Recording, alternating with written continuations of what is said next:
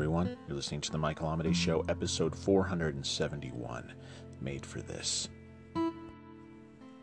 Right now, the time I'm recording this, it's about 6:30 in Denver, Colorado. The sky is just filled with light. Was a beautiful sunrise this morning, and uh, the day is beginning. I'm starting to see cars move around. There's more and more people traveling to work now.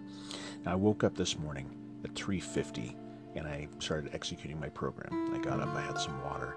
I did about 25 minutes of yoga. I did about 20 minutes of meditation. Um, then I went to the gym where I did uh, my leg day, essentially. So after a warm up, doing things like squats, doing uh, Romanian deadlifts, and doing all kinds of things like that.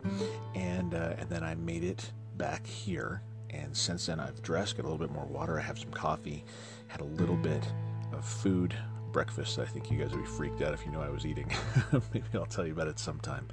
But I'm I kind of have been while I was doing that, I was kind of doing some reading before I get into some of my writing work, which I'm about to do as soon as I publish this podcast.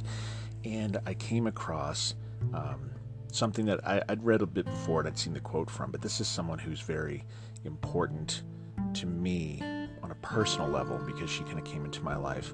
Um, need when when needed, kind of out of nowhere in a very kind of mystical way. And she's been someone who's really uh, provided kind of that uh, that mystical figure, to use the Joseph Campbell kind of thing, the supernatural aid kind of role in my life on a personal level. So I'm going to read something short, and this is not written by me. This is written by Dr. Clarissa Pinkola Estes, and it's called "You Were Made for This."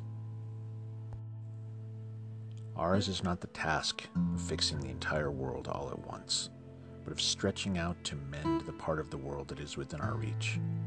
Any small, calm thing that one soul can do to help another soul, to assist some portion of this poor, suffering world, will help immensely. It is not given to us to know which acts or by whom will cause the critical mass to tip towards the enduring good. What is needed for dramatic change is an accumulation of acts, adding, adding to, adding more, continuing. We know that it does not take everyone on earth to bring justice and peace, but only a small, determined group who will not give up during the first, second, or hundredth gale. One of the most calming and powerful actions you can do to intervene in a stormy world is to stand up and show your soul.